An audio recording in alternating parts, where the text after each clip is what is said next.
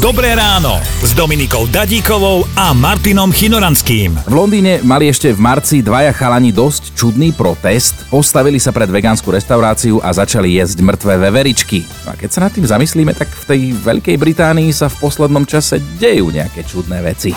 Dajte nám vedieť, kedy zákony schválnosti a ako fungovali pred dovolenkou u vás. Akurát u pani lekárky sedím. Uvidíme, čo mi na to povie, lebo pravdepodobne antibiotikám sa nevyhnem. Ejha, a niekam aspoň do letnej destinácie sa chystáte? Turecko.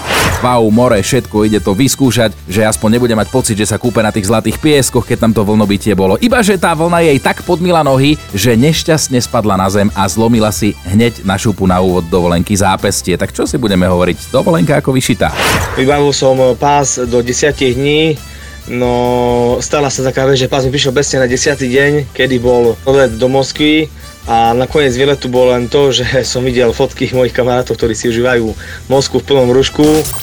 Počúvajte Dobré ráno s Dominikou a Martinom už zajtra ráno od 5. Radio.